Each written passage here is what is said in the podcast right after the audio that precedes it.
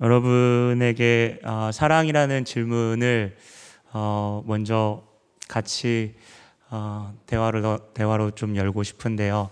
여러분에게 어, 처음 사랑, 첫 사랑을 생각하면 어떠한 기억이 여러분에게 떠오르시나요?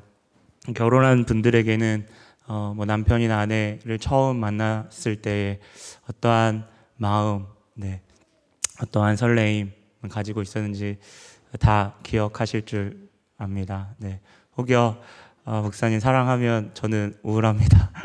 네, 불편합니다. 하는 사람들은 혹시 짝사랑이라도 그쵸? 할 수 있는 거잖아요. 그쵸? 그러한 사랑 가운데 어떠한 감정을 에, 느꼈는지 한번 어, 그 처음 뭔가 이렇게 설레였던 그 사람만 생각하면 설레였던 그 마음 어, 다들 네 어, 말하기에는 좀 쑥스럽지만 다 마음 가운데 어, 그러한 기억들이 있을 것 같습니다. 어, 바울이 오늘 어, 말씀을 통해서 어, 시간을 거슬러서 처음 갈라디아 교인들과 만났던 때를 추억합니다. 성경에 그때에는 이라는 말로 이제 오늘 말씀이 시작되는데요. 어, 이 시간은 이, 이 시간은 그 바울이 갈라디아 교인들을 처음 만났을 때를 이야기하는 건데요. 갈라디아서 하면 우리가 서두에도 제가 처음에 말씀드렸다시피 바울이 가장 먼저 쓰여졌던 편지로 알려져 있습니다. 그것은 돌이켜서 이야기하면 갈라디아 지방에 있는 지역에 가장 복음을 먼저 전했다는 이야기이죠. 어, 갈라디아 지방은 우리 지금으로 말하면 터키 지방인 것 같습니다. 바울이 사도행전 13장에 수리아 안디옥에서 파송을 받고 교회에서 파송을 받고 어, 안디옥 교회와 그쵸? 그 다음에 어디로 가죠? 안실, 실루기아 그쵸?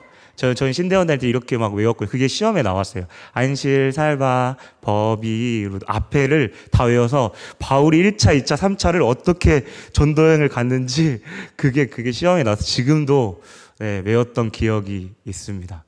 그렇게 쭉 해서 이렇게 제 머리 한번, 네, 구글에 나중에 쳐보시면 나옵니다. 네, 그렇게 나오는데요.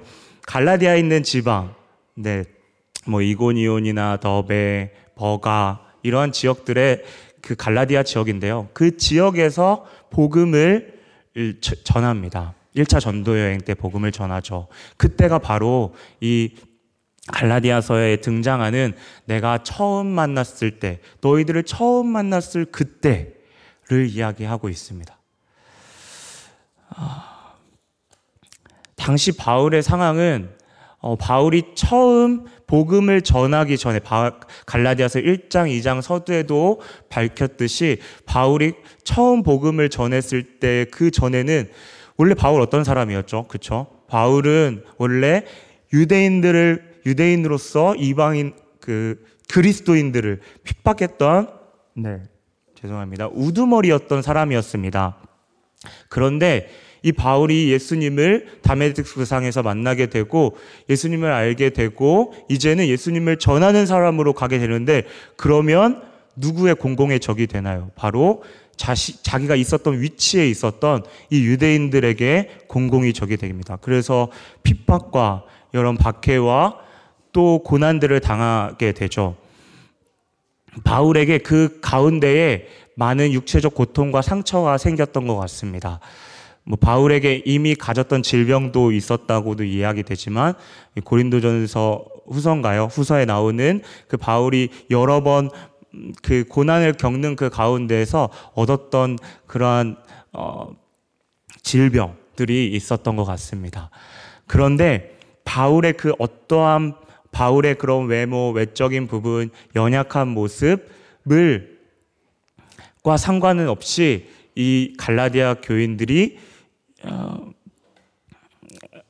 바울을 환영하고 또 바울의 복음을 듣게 됩니다. 이방인들에게는 너무나 감사했죠. 왜냐하면 성경에도 밝히고 있지만 하나님께서 직접 이방인의 서, 선교사로 사도로서 세우셨던 그 첫 발걸음이 바로 이 갈라디아 지방의 갈라디아 교회 성도들이었다는 사실입니다. 복음을 들었던 이 갈라디아 교회 성도들 얼마나 복음에 감격했을까요? 복음에 벅차 올랐을까요? 십자가와 부활에 들었을 때에 아 이제는 정말 이 세상에 눈에 보이는 것에 소망을 두지 않고 정말 저 천국과 또한 이 땅 가운데에서 보이는 것이 전부가 아닌 예수 그리스도의 십자가 부활로서 남들은 누리지 못하는 그 정말 하나님의 은혜와 사랑을 느꼈던 이 갈라디아 교인들의 모습이었습니다. 우리 가운데도 사실 하나님을 처음 만났을 때 그 감격이 있었을 겁니다. 오늘 갈라디아서에 보면 이 바울을 맞이했던 이 성도들의 모습은 죽게 하듯이 예수께 하듯이 정말 예수님께 하듯이 이 어, 복음을 듣고 이 바울을 환영하고 환대해 주었습니다. 아, 복음을 처음 들었을 때 아, 그러한 경험 우리가 생각해 본다면 어, 각자마다 그러한 경험이 있을 것 같습니다.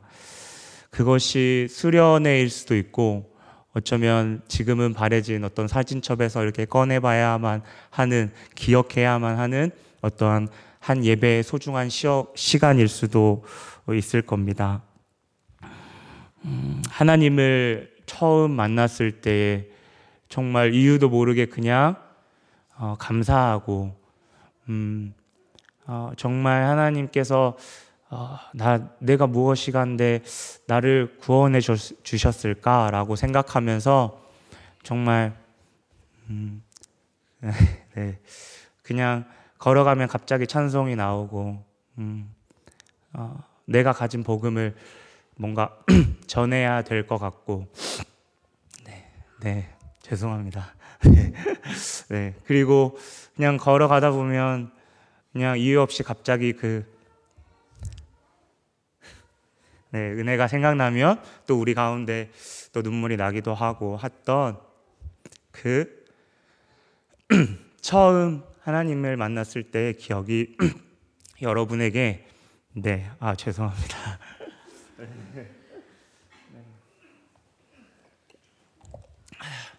있을 겁니다. 아, 아, 그때는 뭔가 시간이 없다고 하는 이유도 없었던 것 같아요. 그쵸? 네. 그러한 시절을 돌이켜 보면 그냥 시간을 쪼개서 말씀을 보고 뭔가 말씀을 오늘 봐야 되는데 이런 게 아니라 말씀을 계속 보게 되고 찬양이 부르고 싶어서 아, 이 찬양 가사가 가사는 생각나는데 뭐였지 하면서 이렇게 인터넷 검색을 해서 아, 이런 찬양이 있었구나. 그래서 유튜브로 정말 자기 전까지 매일 들었던 그런 기억도 있고 그런 기억들이 여러분 가운데 혹여 아, 있을 것 같습니다. 어, 참 감사했던 시간들이죠. 아, 그런데 음, 오늘 말씀을 보게 되면 그러한 아, 감격에 있었던 하나님의 복음에 대해서 바로 알았고 십자가와 부활로서 충분했던 그들이 어떠한 존재인지 정체성을 깨닫고 창세기 3장 15절의 말씀처럼 내가 아담으로 있었던 그 내가 원죄, 아, 나는 태어나면서 죄, 죄인이었고, 그래서 내가 행동하는 그러한 모습, 내 본성 안에서는 여전히 내가 꿈틀거리는 내 죄인. 그래서 나는 무언가 내가 할 수 있다고 생각했고, 나는 바르게 살고 있다 생각했는데, 어느 순간 이것이 부질없는 것이고, 그 가운데에 주님이 찾아오시고, 주님이 그 가운데에 우리를 품어주시고, 부활로서 그 하나님이 우리의 증거가 되어 주시는 것을 확실하게 우리가 경험했던 정말 단순하고 투박하지만 그 복음을 깊이 경험했을 때에 나오는 그 감격이 어, 저와 여러분 가운데 있었던 또 이 갈라디아 교인 성도들에게 있었던 어, 장면인데요. 그런데 그 가운데에 계속해서 등장하지만 유대인이면서 그리스도인들 그러니까 유대인이었지만 그리스도로 개종했던 이 사람들 중에 거짓 교사들이 이 이방인이면서 이방인이었다가 원래는 이방인의 어떠한 그러한 문화를 따라갔던 자신의 문화가 그대로 거기서 태어났으니까요. 그 문화대로 살아갔던 그렇게 따라갔던 오늘 갈라디아 성도들에게 이 유대인이면서 이방인 그리스도인이었던 이 사람들이 접근합니다. 그리고 그들이 예수님을 믿는 자들 또한 너희가 하나님의 백성이 되려면 십자가의 은혜 또 십자가의 그 사랑 예수님을 믿는 것과 더불어 할례와 율법을 지켜야 된다고 이야기하죠. 이방인들에게 보기에는 유대인이면서 그리스도인들은 무언가 더 알고 있고 이미 하나님의 아, 하나님을 알았던 자들로 보였을 겁니다. 그래서 그들의 말이 못 믿었더라도 강하게 들려왔을 거고 이렇게 쉽게 넘어가는 사람들이 많았을 겁니다. 그도 그럴 게 그들이 내세웠던 것은 베드로의 권위를 내세웠습니다. 야, 너가 너희들이 너에게 저 복음을 전했던 저 바울이라는 사람 저 바울은 하나님 진짜 본 거 맞아? 베드로는 예수님과 3년 동안 같이 공생 기간 동안 예수님과 함께 했던 자였어. 베드로보다 바울 네가 더 권위가 있어? 라고 이야기하죠. 바울이 그래서 1장의 사도권 나는 사람에게 권위를 받은 게 아니라 주 예수 그리스도로부터 나는 이 복음을 전하는 거야. 그래서 이야기하는 거죠. 그 사람들이 이야기합니다. 바울의 연약한 모습을 통해서 그렇죠? 연약한 모 초라한 모습 그렇죠? 그런데 예루살렘의 권위에 있었던 그 베드로와 있었던 사람들은 존경받는 모습이었어요. 그것을 가지고 걸고 넘어지죠.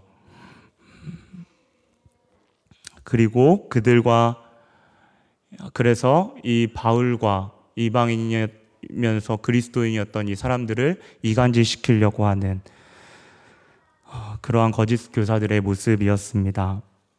어, 이방인이면서 그리스도인들 갈라디아 성도들이 처음부터 그렇게 어, 넘어가지는 않았을 겁니다. 하지만 그렇게 처음 온전한 사랑을 입었지만 여전히 남겨져 있는 죄성에 넘어지는 가운데 그들도 분명히 고민했을 겁니다. 하나님의 처음 감격을 입었는데 그 감격 십자가의 사랑을 아는데도 여전히 내 삶은 죄악된 본성 때문에 내 여전히 넘어지는 거. 그래서 뭔가 유대 교사들이 아 그래 할례도 해야 될 것 같고 그래 율법도 계속 지켜야 내가 뭔가 하나님 앞에 선하게 나아갈 수 있겠다라고 그들이 그 선동하는 그 입김을 세게 불어넣는 그 가운데에 쉽게 너무나도 쉽게 넘어가는 겁니다. 그래 하나님이 이것 하면 더 기뻐하시겠지. 그렇게 은혜가 사라지고 하나님의 향한 마음의 고백이 아니라 어느 순간 예전에 그 습성과는 아, 뭔가 형식적이고 눈에 보이는 거는 달라진 것이 없는데 그렇게 나는 똑같은 신앙생활을 하는 것 같은데 마음은 식어버린 오히려 껍데기만 남아서 남을 정죄하고 똑같이 다른 이방인이면서 유대인들 어, 자기처럼 돌이키려고 하지 않은 그 사람들을 정죄하는 그 가운데서 분란이 있는 분열이 있는 상황이 오늘 갈라디아 교회의 모습이었습니다. 사실 우리의 모습 가운데에서도 그러한 모습이 있지 않은지 좀 불편한 이야기지만 우리의 자신을 좀 돌아봤으면 좋겠습니다. 교회 가운데에서도 방금 제가 언급했듯이 하나님의 사랑을 알았지만 감격했지만 시간이 지나고 내 삶, 내 삶은 잘 살고 있다고 생각되어지는데 다른 사람의 모습을 보면 아, 이건 아닌데. 근데 내 신앙, 내 상태조차 식어져 있는지 모르고 앞에 있는, 옆에 있는 사람들을 나도 모르게 정죄하게 되고 수근거리게 되고 하는 모습이 우리 가운데는 있지 않은지 돌아보면 좋겠습니다. 이 소식을 들었던 바울이 어, 가슴이 찢어졌습니다. 아마도 참담하고 억장이 무너졌을 겁니다. 여러분, 정말 사랑하는 친구, 여러분에게 진실한 친구가 어떠한 친구라고 생각하시나요? 정말 진실된 친구는 그 친구가 다른 친, 친구가 곁길로 나아가려고 할 때에 그 친구 관계가 끊어질 것을 각오하더라도 옳은 길을 알려줄 수 있는 친구가 진정한 친구 아닐까요?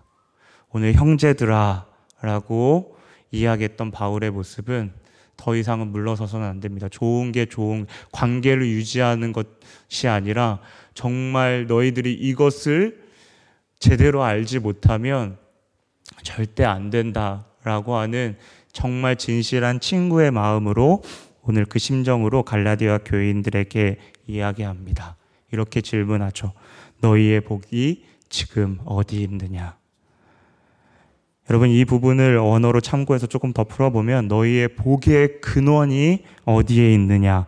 다시 말하면 너희의 소망을 너가 소망을 두고 너의 마음의 중심이 어디를 향하고 있느냐라고 말합니다.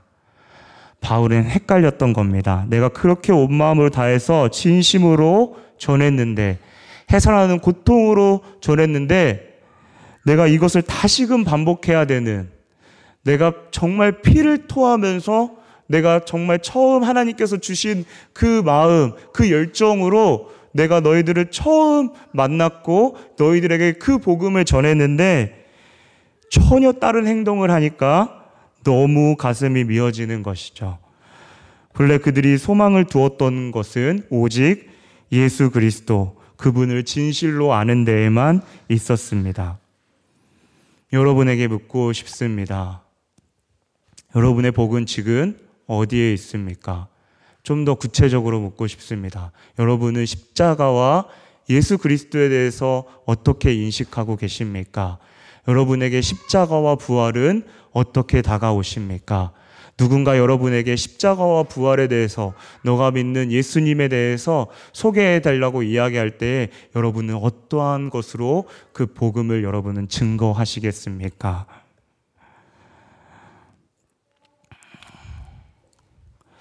여러분 바울은 물러설 수 없었습니다.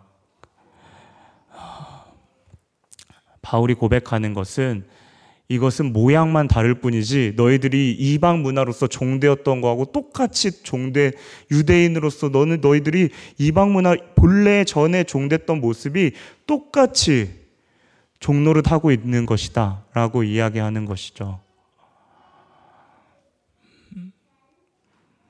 스스로 종된 길을 선택하고 있는 그 안타까움을 안타까운 모습을 바울은 계속해서 바라보고 있습니다.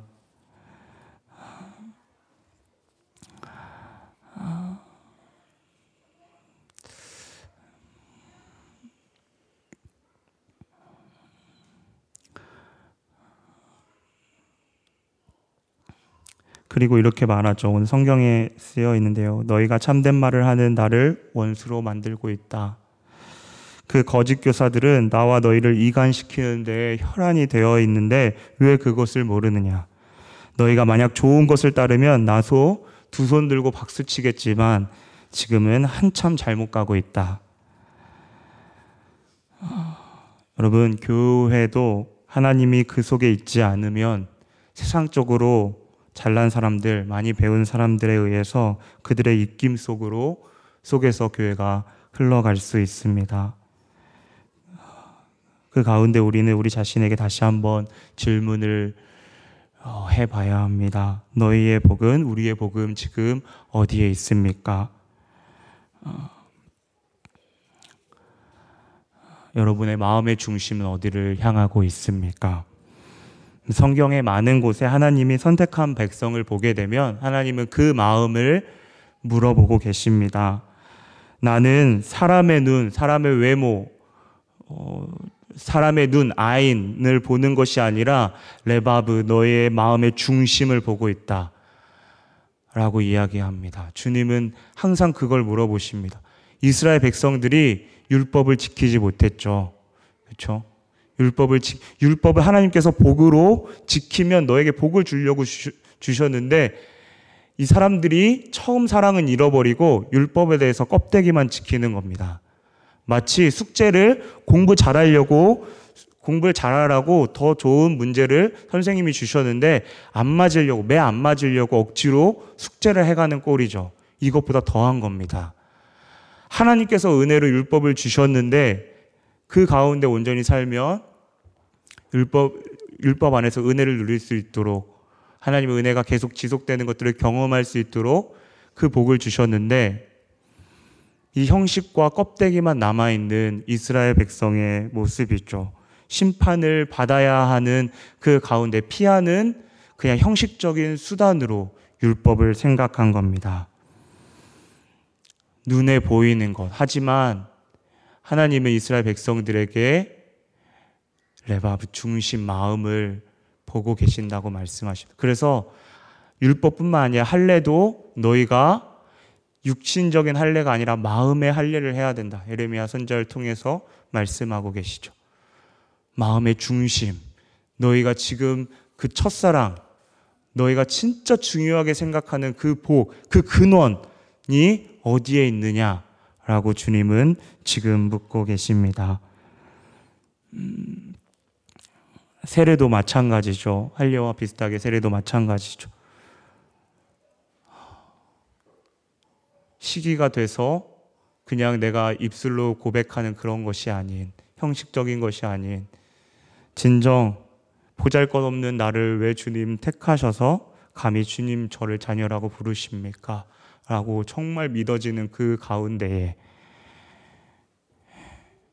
그래서 그 세례를 생각했을 때마다 주님께 받았던 그 첫사랑을 기억하고 생각할 수 있도록 그 은혜의 표징으로 주신 것이 우리에게 세례였습니다. 구원이 정말 은혜로 말미암았구나라고 주신 그 은혜의 그 표징이 바로 세례였습니다. 하나님은 당신이 원한 게 다른 것이 아니었습니다. 요즘 저희가 아침 묵상에 계속 네, 10계명 또 신명기서를 계속 보고 있는데요. 이 10계명에서 어, 어, 하나님께서 가장 중요하게 생각하시는 부, 여러 십계명 모든 말씀이 하나님 직접 하신 말씀이십니다. 누구의 입을 대어내서 하신 것이 아니라 하나님 직접 하신 말씀이기 때문에 너무나 중요하죠. 어, 근데 이 원어로 보게 되면 1계명을 어, 사실 이제 1계명이 여러분 뭐죠? 나 외에는 다른 신을 내게 두지 말라. 이게 1계명이죠. 근데 이것을 원어로 보게 되면 나 외에는 나 외에는 이 글자가 내 앞에는 내 앞에 다른 얼 다른 신들을 내 얼굴 앞에 다른 신들을 두지 말라라는 뜻입니다. 어, 다시 이야기하면 하나님은 다른 것을 원하시는 게 아니라 우리 자신을 원하십니다. 우리가 무엇을 해서 아니라 단순히 우상숭배를 이야기하는 것이 아니라 하나님은 하나님 자신이 내 앞에는 다른 걸 두지 말라. 나는 너만, 너는 나만 보길 원하고 나는 너만 보고 싶다라고 이야기하시는 하나님이십니다. 그 사랑을 하나님은 우리 피조물인 우리에게 원하시는 겁니다. 다른 것이 아니고요.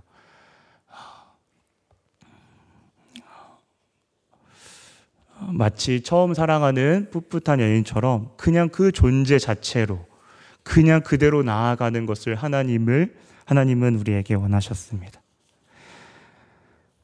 이 시간 우리가 그러한 첫사랑을 다시 기억하며 주님을 바라보길 원합니다.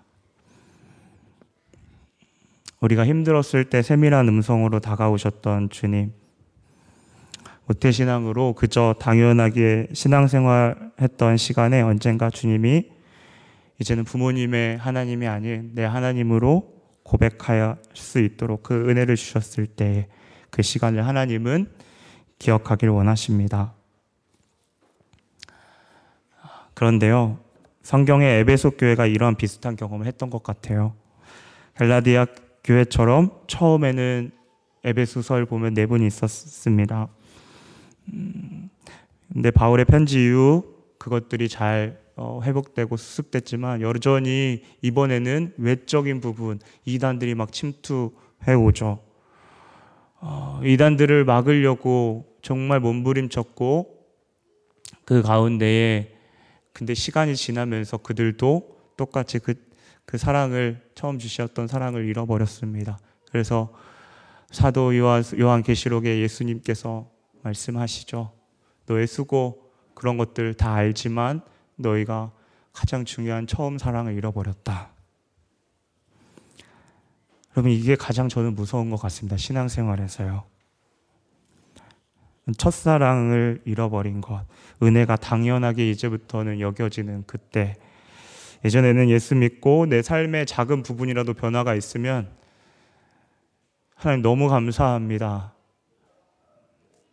매 순간 고백하고 정말 작은 일, 야 이런 걸로 야 이런 걸로 감사하냐라고 옆에 사람들이 근데 난 이게 너무 감사한데 그렇게 감사했는데 어느 순간 다 식어버리고 뭔가 하나님께서 주신 복이 이미 많은데 하나님께서 뭔가 이루어지지 않으시면 뻔뻔하게 하나님 왜 제 기도를 들어주시지 않습니까? 하나님 어디 계십니까? 라고 삿대질하고 불평하는 우리의 모습은 아닌지요. 여러분 죄송합니다. 제, 제 이야기를 꺼내서 죄송합니다. 제가 아, 하나님의 종이 되려고 사역자가 되려고 처음 했을 그때에 신대원에 처음 갔습니다. 신대원에서 뭘 배웠는지도 몰랐고 처음에 1월 달에 이제 입학하자마자 히브리어 헬라어를 배우기 시작하거든요. 그 히브리어를 공부하는 그 과정에서 신명기의 말씀이었던 것 같아요. 파싱이라고 해서 이렇게 하나하나 단어들을 이렇게 해석하는 시간, 연습 문제를 푸는 시간이 있었습니다. 그런데 거기에 이런 말씀이 있었어요. 하나님이 너의 길에 앞서 행하시며. 근데 그것을 하나님 모르니까 그 단어를 찾아보고 앞에 있는 걸 보면서 아, 하나님이 너의 길에 앞서 행하시며. 근데 이 히브리어가 하나님이 직접 그 당시에 쓰셨던 고대 언어지만 말씀이잖아요. 그거를 하나하나 파싱을 해가는데 하나님이 직접 나에게 들려주시는 음성 같았어요. 하나님 제가 무엇이기에 주님 저를 선택하셔서 여같이 부익한 사람 하나님에 대한 말씀도 제대로 알지 못하는 사람을 저에게 하나님의 말씀을 전하는 사람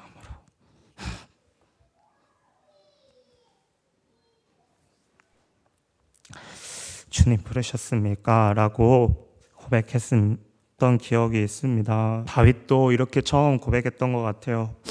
아, 사무엘하 7장에 하나님께서 아, 사무엘 상 21장부터 보면 다윗이 사무엘 사울 왕에게 쫓겨가게 됩니다.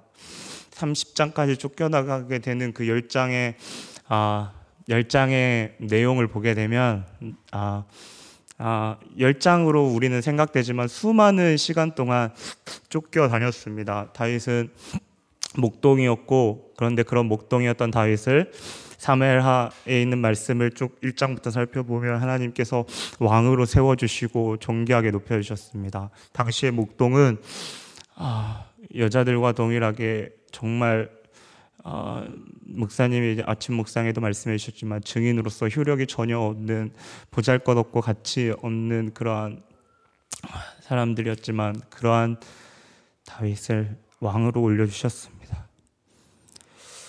그, 그리고 나단 선지자를 통하여 내가 너의 집을 영원히 세우겠다. 말씀하시는데 다윗이 이렇게 고백합니다. 하나님 나는 누구이오며 내 집은 무엇이기에 나에게 이렇게 축복을 주십니까? 왜 자꾸 나를 주님 높이시는 겁니까? 그런데요, 그 다윗이 그렇게 아, 잘 하나님의 은혜대로 살아갔던 것이 아님 아, 살아 아, 아, 살아갔다고만 볼 수 없습니다. 7장에서 그렇게 하나님께 그렇게 고백을 드렸는데 8장, 9장, 10장 가면서 정점을 찍으면서 다윗이 갑자기 한순간에 추락하게 됩니다. 11장에 보면 바세바를 범하게 되죠. 그때에 다윗이 눈물로써 통회하면서 지었던 시가 시편 51편입니다.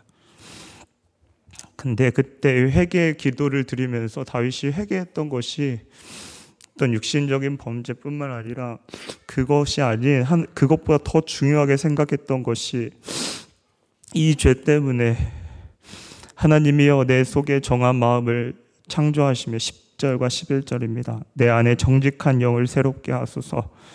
나를 주 앞에서 쫓아내시 마시며 주의 성령을 내게 거두지 마소서. 다윗에게 가장 중요했던 것은 하나님과의 관계였습니다. 하나님의 영이 내 안에 떠날까 벌벌 떨었습니다.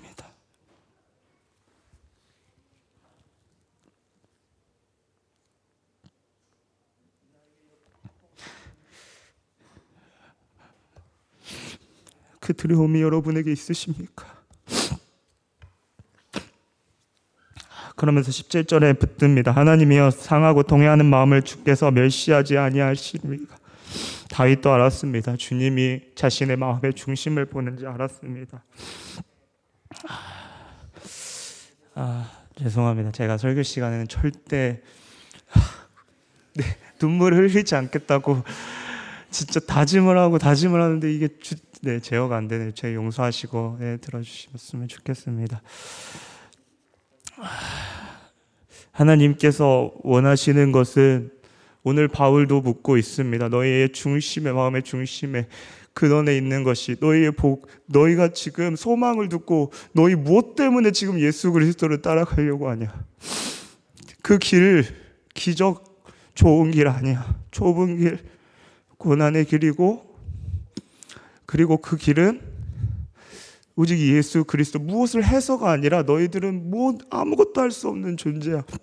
그 가운데서 예수 그리스도를 믿는 믿음에만 소망을 두고 살아가야 돼. 그 예수 그리스도만 바라보고 이 평생 살아가야 돼.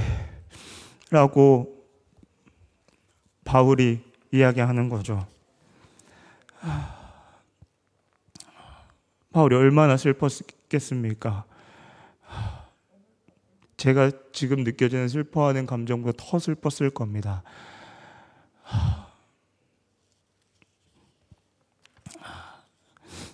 사랑하는 성도 여러분, 만약 하나님께서 오늘 바울과 같이 너희의 복은 지금 어디에 있느냐라고 물으신다면 여러분 어떻게 반응하시겠습니까? 너가 소망을 두는 것은 어디에 있느냐? 너의 마음의 지금 중심이 어디에 있느냐?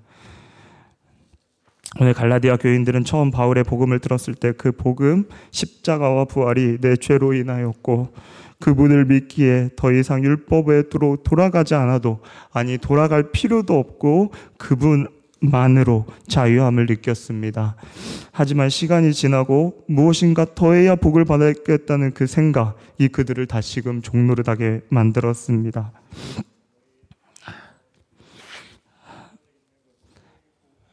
다시 한번 여러분에게 이야기하고 싶습니다. 여러분은 여러분의 그 첫사랑을 기억하고 계십니까? 그저 하나님, 예수님 떠오르기만 해도 감사했고, 왜 지금까지 나를 그러한 은혜 가운데에 머물게 하셨는지. 그러나 우리, 우리도 모르는 어느 순간에 그게 다 식어져 버리고, 우리 또한 넘어져 버리고, 너무나도 쉽게 넘어져 버리고, 너무나도 쉽게 내 신앙으로 다른 사람의 잣대를 너무나도 쉽게 생각하고 했던 변해버린 우리의 안타깝지만 그 모습들. 하지만 오늘 다윗이 다시금 하나님 앞에 돌이키고 나아갔을 때 하나님께 약속을 물론 이미 주셨고 그것들을 유지하셨지만 하나님 그걸 받으셨습니다. 그 마음을 받으셨습니다. 우리에게 돌이킬 수 있는 기회가 있다는 것조차 저는 은혜라고 생각합니다. 돌아갈 수 있는 기회를 주신 것이 은혜이죠. 이 시간 주님께 마음으로 고백했던 처음 마음을 기억하십시다. 다 식어져 버리고 껍데기만 남아서 어디서부터 어떻게 회복돼야 되는지 고민하는 우리에게 하나님은 당신을 바라보기를 원하십니다. 마음으로 주님 한 분만을 바라보기를 원하십니다. 그리고 그 복음으로 나는 만족하다는 그 진실한 고백을 듣고 싶어 하십니다. 제가 어렸을 때 보면 아, 교회가 참 사랑의 공동체였던 기억이 하나가 생각나는데요. 음, 어르신 분들이 몇 분 계셔서 혹시 기억할지 모르 제가 어렸을 때 그 시골 교회에 가면 큰 노란색 성미를 담는 쌀을 담는 통이 있었습니다. 그래서 그 쌀을 이렇게 조금씩 조금씩 가져 저희 어머니 저 지금도 기억이 납니다. 어머니가 조금씩 쌀을 가지고 가면 목사님이 광고를 하십니다. 혹여 이 쌀이 필요하신 분들은 어, 마음껏 가져가시라. 그러면 그때는 양심껏 좀 정말 어려워 형편이 어려웠던 성도들이 그 쌀을 가, 가지고 감사하는 마음으로 그렇게 교회 안에 사랑이 있었습니다. 어릴 때 그 기억 감사했던 추억이죠. 저는 여전히 시대가 흘러도 하나님께서 귀한 이 사랑을 다시금 기억하며 어, 동일하진 않지만 그러한 마음의 중심 그 사랑으로 시간 다시금 나아가기를 원하시는 것 같습니다. 이 시간 같이 한번 어, 찬양 한 곡 하려고 하는데요. 제가 악보를 악보 혹시 남는 거 있나요? 네, 좀 오래된 찬양일 수 있는데 감사합니다. 네, 감사합니다. 네, 오래된 찬양일 수 있는데 똑바로 보고 싶어요라는 찬양입니다. 아,